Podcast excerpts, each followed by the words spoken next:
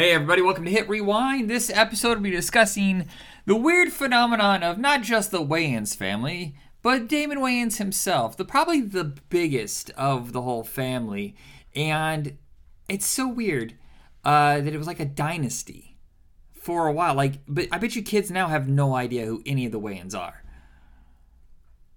Uh, I don't know. I mean, uh, Marlon's been getting a lot of uh, foot traffic recently because he's kind of come to accept uh, their trans son, and that, that, that was kind of cool. Yeah, I think yeah, Marlon maybe Damon's son because he was on um, what is it? The New Girl I think was on for a while, and Let's Be Cops.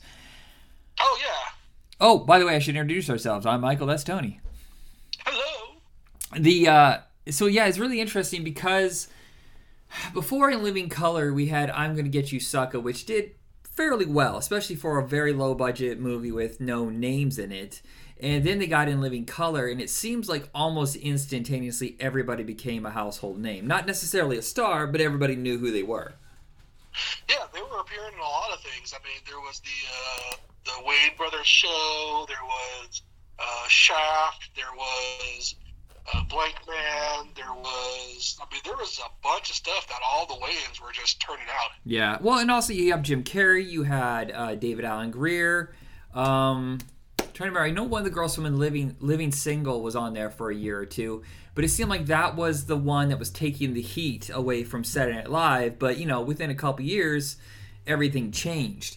With them becoming movie stars, household names, all of a sudden the huge offers started to come in, and everybody started leaving the show. And so, while it seemed like it was such a huge deal, it only lasted five seasons. And I really think the only reason it held on for that last season is uh, Jim Carrey was paid a massive amount to stick around for another year, and they paid Chris Rock to show up like for six or seven episodes. Oh, that's a good point. Yeah, I mean, I remember it was such a huge phenomenon with me growing up, but uh, it really was only a short-lived thing. Which is oddly, you know, between you and me, like a huge thing in our entire generation is like, oh, this is great. Like three seasons. What do you mean three seasons? I remember watching it all the time. Yeah. Well, and I read the book. It's called uh, "Homie Don't Play That." It's about the history of In Living Color, and by season two, there's all these offers coming in for Keenen to do movies, like write and direct. So by the time season three kicks in, he's no longer interested. He's barely involved in any of the show. He's just like a masthead. Uh, Damon is gone because Last Boy Scout and Mo Money really made him an A-lister, and you know, it's just it seemed like the crew was kind of fragmented by that point, and so they just struggled through. I know they added Marlon and um, Sean in season three because remember Sean was the DJ for the first two seasons. Yeah, yeah, sort of like floating in the back. Yeah, and uh, uh, I'm trying to remember. Like, I feel like yeah, everybody else kind of hung around till it ended, but what really broke big was the fact that Damon Wayans, out of like basically no real movie history. I mean, he had small parts here and there, and he was on one season of SNL, but he's given the co lead in this massive Bruce Willis action comedy called The Last Boy Scout. And I can see what they were thinking. It worked 10 years earlier with Eddie Murphy. You know, his very first movie was a massive hit, 48 Hours. Yeah. But I think what is missing is A, there's the stench of Hudson Hawk right now. And, you know, Bruce Willis really, like, he had a stench on him because of that, and I don't think people were really ready to see him in another movie so quick, especially it was an action comedy. And I think you know, and I, yeah. I, I am so mad about that because you know, like I hate the, I hate that it got so much hate for such a fun movie because like, yeah. I really liked Hudson Hawk. I enjoyed the heck out of it when you know the history of the movie though that it's supposed to be a 30 million dollar movie and that the script was completely set and they just kept changing it and changing it and changing it and Bruce was becoming a pain in the ass. And you know they're adding writers they're flying people to Italy or whatever at the last moment try to come up with something and it's just exhausting for everybody involved. So then it became a 50 million dollar movie that only made 17 so I think it's more than just the movie stinking. I think everybody had heard about his ego. That's a good point. I mean his ego was pretty well hidden for a while, but Hudson Hawk was like the first leak towards like, hey, he's kind of a prima donna, and yeah, you know, once and, uh, once it came out, it really came out. Yeah, and Bruce and Damon did not get along on the set at all. They basically hated each other through this because um, Bruce just kept talking down to Damon like he wasn't worthy of being on the screen with him, which is insulting as hell. Um, Yeah. And you know, and it just really rubbed Damon raw, and so he started fighting back against Bruce, you know, throughout the production and just dragging it out. Uh, another one of those where I believe it was supposed to be like a 35, 40 million, and just kept adding more to it because of just difficulties with the production. Um, when I was a teenager, uh, for my birthday, I asked my dad to take me to this. and I loved it. But as I get older, I find this movie to actually be like, oh, we're watching the worst people on the planet. These are the most miserable fucks in history, and I'm supposed to spend an hour and a half with them. No, nothing. Yeah. Do you disagree? Uh, honestly, like you're you're not wrong. Like, and I, I find that with a lot of things where I'm like, oh, I love this as a kid, and then you find out that they're just garbage people, and I'm like, I can't watch this anymore because it just it hurts me personally to see these people making money on my money. yeah. Well, it's it's not just no. I meant the characters themselves. Um. True, true. Yeah, I, I just like- characters like this very unlikable. Yeah, I was like, wow, everybody is yelling at each other and they all hate each other's guts. It's funny, the only likable person in this whole movie is the guy who fucked Bruce Willis's wife. I'm gonna say like like him and the stripper girlfriend who died. Like those were the only people I actually kind of like cared anything about. right? And they killed them immediately. um, this is written by Shane Black, and of course, Shane Black is well known now. At the time, he wasn't really a household name, but I think Iron Man 3 kind of changed everything. Sadly, he's never been able to capture that same magic financially. But I gotta tell you, his uh, detective movie, um, uh, the the Nice Guys, is so damn good. Oh, you know, like I really need to to watch that. Like I've heard nothing but good things, and I just I never got around to it because it just never seemed to click Yeah. for me. Well, it's in our shared account, so you can watch it anytime you want. Um, so I noticed this about Shane Black is he really does like detective movies. It, after this, he does um, Ricochet. Uh, he does cleanup work on that, and that was a really dark movie too. But then he does Kiss Kiss Bang Bang, The Nice Guys, uh, even uh, uh, The Long Kiss Goodnight has a strong detective element in Samuel Jackson's character.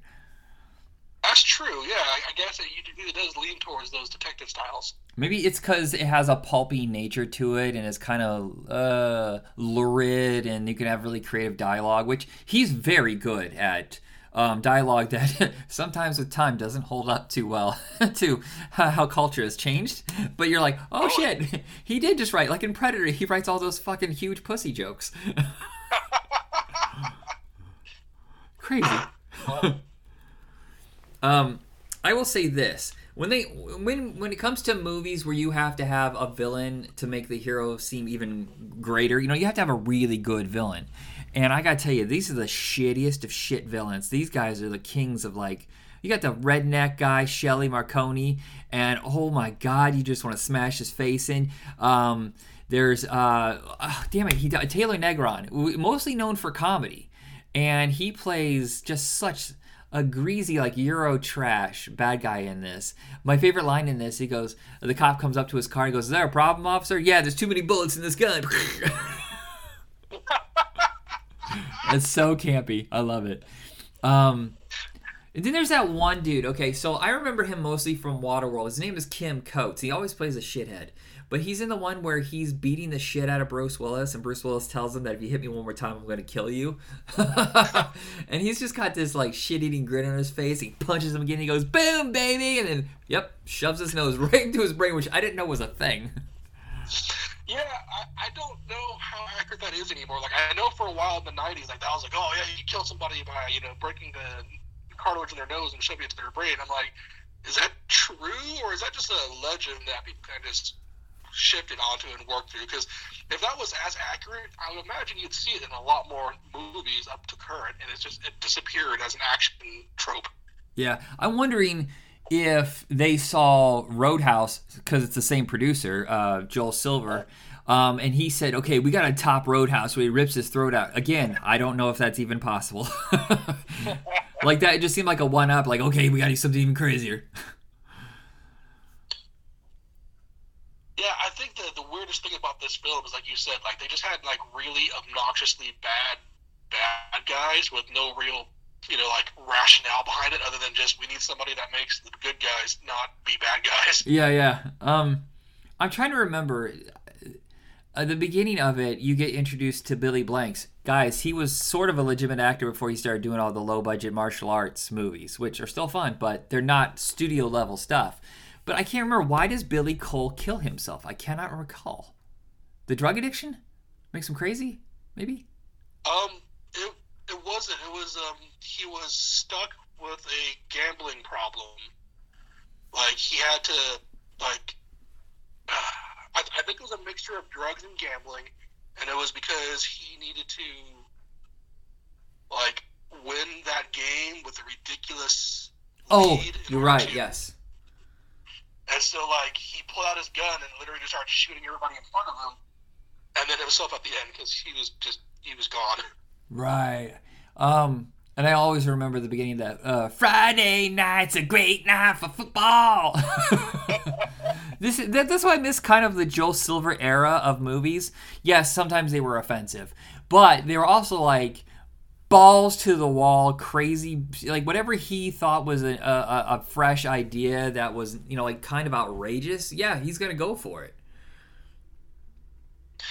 Yeah, and like I think that there was just kind of just this formulaic way of putting together like these gritty, you know, just detective crime films that you know not only was Lethal Weapon following this trope, so was you know the Last Boy Scout, and I think there was like a couple other films where it's just like just bonkers bad guys, like you know anti-hero heroes. Yeah, and there's always the buddy cops. One is this and one is that, or whatever, like polar opposites, so they wouldn't get along. But in the end, they team up together. it's crazy that uh, Shane Black set a record for this, uh, 1.75 million for this script, and then broke that record again for uh, I think it was 1.9 he got for The Long Kiss Goodnight. I don't know if any writer has ever been paid more. Maybe the guy who did Showgirls. I think he got paid three or something for Showgirls. Showgirls is a whole other crime that we can talk about. yeah, I, I have never. So we, we discussed Striptease on the show, which I still think is a legitimate movie, even though Demi Moore is terrible in it. Um, Mhm. take all that out, it's still a good movie. Um, I think it's funny that the, the the best part of the movie has nothing to do with the actual nudity. Mhm. Yeah. the uh, it does seem like that was a big thing too in the 90s is not only like how can we outdo each other with outrageous stuff but let's also outdo each other with paychecks so that it makes the news. You know like this is when they started paying actors like 20 million dollars and it was 25 million dollars you know everybody trying to top each other and these huge director deals. I don't really think it's like that now. It seems like yes there are known directors like legendary directors like um, you know Spielberg and stuff like that. But this now it's like, what IP do we own? What franchise do we own? We're not interested in anything fresh and new. Yeah.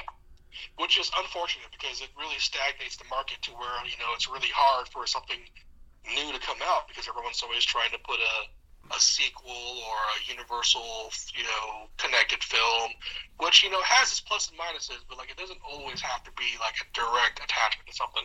Yeah, uh, the, the requirement to see all these movies for it to make sense It's like, ugh. Because I was going through my head about the MCU, and I was like, I think there's like 24 fucking movies. I don't think I want to watch 24 though. So you have to start editing in your head, like, well, do I need this? Do I need that? Do I need this? And I understand now why they have those YouTube catch-up videos. Like, okay, so you need to know this from this, and you only, you know, only takes you like 20 minutes instead of 20 hours.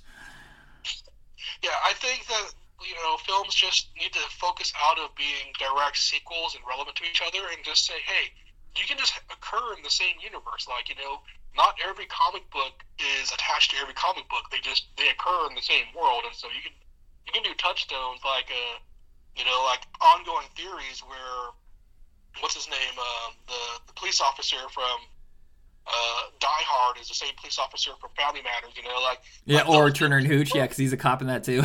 yeah, you know, like those theories are fun because it's like you know they could exist in the same universe and it wouldn't really break anything. yeah. And they could be you know alternative stories. It's like you, you don't have to make everything a direct sequel, but you know that's just that's unfortunate. and That's just where the film industry is right now. Yeah, well, I was thinking like uh, Jackie Brown. Michael Keaton plays like a supporting role in that, and then he just makes a cameo at the end of Out of Sight. You don't need to see either one to understand it, but he's playing the same character. hmm And And you know what's funny is I was thinking about this. So you, when Last Action Hero came out, an Italian company found an old movie that had nothing to do with it, wasn't even similar in plot in any way whatsoever, but they slapped on the first Action Hero, and like it was just one of those straight to video pieces of shit. But I think it would have been funny if there was like, a, "Hey, the first Boy Scout," you know, something like that, starring like Sam Willis, you know, or somebody like his cousin. Um, oh my goodness! But you could make like a 70s prequel where he's a young cop or whatever before any of this if you wanted to do a direct to video a prequel. Mm-hmm. where he saves the president you know? Yeah yeah. Oh yes that is a good yeah we could do that story. Um you know i was thinking like so after is there anything else you want to say about this movie before we go? No i think i wrapped up everything i can. Okay. The um so his journey, like Mo Money, was a big hit. So everybody said, "Oh, now he's going to be the next, you know, like Eddie Murphy, A-lister uh, actor." And people, uh, I don't know if you've noticed or not. And for all of you assholes yelling about woke, um, there's hardly been any main A-list actors that haven't been white men. So shut the fuck up.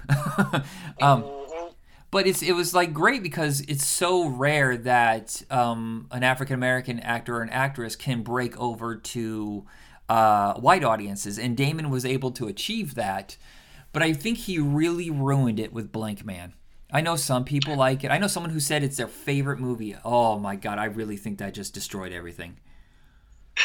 I think I think Blankman is fun for what it is, but there's no way that that can be considered a good movie. I think I think if Blankman was paired with something else that was more serious, then it wouldn't have dumped the career that it did for him because I, I, I think that you know just like a Meteor Man, like it's just a fun little tongue-in-cheek thing. Yeah. But if you take it too seriously, you promote it too heavily as like, oh, it's gonna be the new big thing. I'm like, no, don't make it the new big thing. It wasn't that good of a film. The uh, so then he did Major Payne. That did okay, but his final run, and he talks about this in his '98 comedy special um, where he himself was worried because of like Blankman and, and Major Payne not making a lot of money that he just said yes to whatever offered a lot of money, and so he did um, the Great White Hype, uh, Celtic Pride, and then it finished with our last film, uh, Bulletproof. Um, by the way, I love Great White Hype, but he's not. He's kind of in it, but he's more of a support. It's more of a Samuel Jackson movie. Yes, most definitely. I think that Great White Hype had some really solid backing to it. Celtic Pride was bonkers. yeah. Oh my goodness. I can't bonkers. believe it was written by Judd Apatow. It just doesn't seem like his kind of movie. It seems like he was paid to write like somebody else. Mm-hmm. But Bulletproof is one of those where, on paper, I can see where they thought this was going to be a decent size hit. It's the buddy cop formula. This time it's flipped though because um, now Damon Wayans is the the authority figure, and then he's got a sidekick uh, that's kind of like on the edge of legality, like the way it was at 48 Hours and stuff. and you know, you have Ernest Dickerson, who was a pretty good like B movie director at this point. I think most people know him from Demon Knight or Juice. Um, and just the, the storyline seemed like something you could do, you know, on a lower budget, but still bring in the money. And I think it made what it cost, but it was one of those where I think everybody was kind of disappointed, especially after like Damon and Adam both have their own flavors they add to their movies, and that was kind of their signature, and still is kind of the signature for Adam. And it's not really here. That's where it falls kind of flat, is because it doesn't really seem to be styled towards anything. It's just flat. Yeah, I, I agree completely. I think that they had great players in this, but someone else was writing the script, and so everyone was working outside of their like their their specialty. So like yeah. no one was working in a way that really highlighted their abilities as their character actors that they are.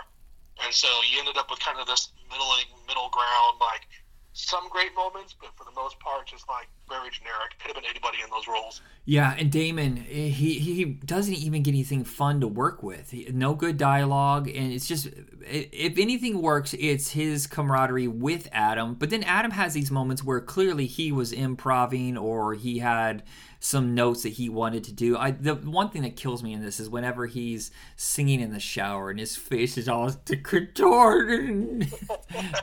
that to me was funny, but in general, yeah, I just thought it was kind of like a nothing movie. It's it's fine if you want to play in the background. It burns by pretty fast. I can't imagine what the fucking sequel is. There's a direct-to-video sequel, and I don't even want to go near that. Oh my goodness, I, I didn't know about that. Yeah. I'm curious, but also worried. Well, here's the thing: is it Like- came out like three years ago, three or four years ago. That's Oh. a long gap.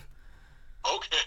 Yeah, I don't get it. You know, But- I, I, like what really hurts me the most is that this film, I feel like, has the, the aspect of like a good Tango and Cash like film.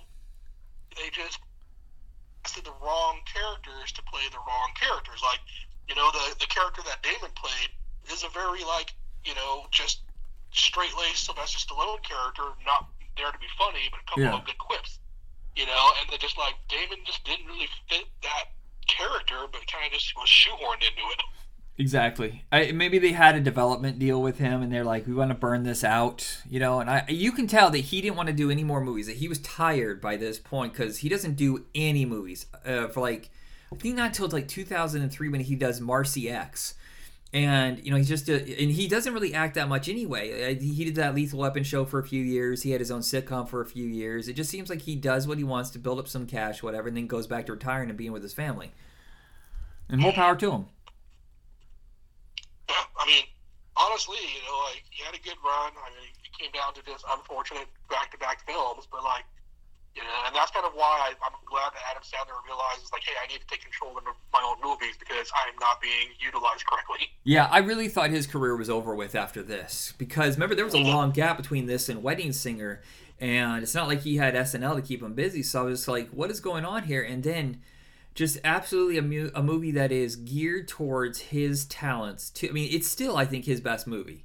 Um, Mm-hmm. and- and something like that's that's roaring back, really taking control of your career. yeah, uh, the one other thing I want to say is I thought it was funny is when this movie was about to come out, they had a big article on the front of our entertainment section in the newspaper about James Caan is back. He's the bad guy in Eraser, and he's the bad guy in Bulletproof. Barely in this movie. I think he did maybe two days of shooting. I love that he has that weirdo moment where he rips his wig off, which most actors would be so insecure to do that. And I was like, all right, respect. Yeah. That's a, I, I totally forgot about that scene, but yeah, that's a, that was a pretty boss move, and it's rare that you see somebody who's like, yeah, like that's a good bit, let's do it. Yeah. Um yeah, nothing really else I can say about this. Of the two movies, obviously The Last Boy Scout is better, but it is kind of nihilistic. It's pretty dark except for the very end. And maybe that's the point is that these extremely broken people find something to fight for. Um and I'll say this, the helicopter thing is pretty grotesque and amazing. I'm gonna dance and jig, dance and jig. You know, and it's rare that I disagree with you, but for me, I actually enjoyed um, I enjoyed Adam Sandler and Damon Wayne more than I enjoyed uh, Damon Wayne with uh, Bruce Willis. oh no, You know, like, the chemistry is better in Bulletproof. I just thought Last Boy Scout was a little bit more outrageous and crazy. Um, I uh, part of it is also the difference between Tony Scott and Ernest Dickerson. Is Tony Scott is extremely stylish director who had the money and the the the visuals, I guess, uh, capability to bring out something that was more dynamic. True. I guess if I were to like rate it on which one has a better, just full-bodied experience. So like for me, if I were to rate it for food, you know, like I'd, I'd say that the Last Boy Scout is like you know a fine dining and going over to you know Bulletproof. That's more of just like a nice piece of cheesecake. Like Yeah, it's yeah. not great for you. It's not doing you any favors, but you're enjoying it. Yeah, ain't nothing wrong with an Arby's turnover. All right, so that is it for this episode. Our next one is going to be what did we say? It was going to be the clones, right? It was going to be uh, the sixth day and uh, the one and stuff like that, or alternate universe. I can't remember what we were going to do. I can't remember either, but I remember it was it was either Six Day or the One, and it was either an alternate universe or it was going to be like another clone fiasco. So Yeah, um, one of those two, if not both those two. So we'll see. yeah, yeah. All righty, everybody, have a good one. Thank you.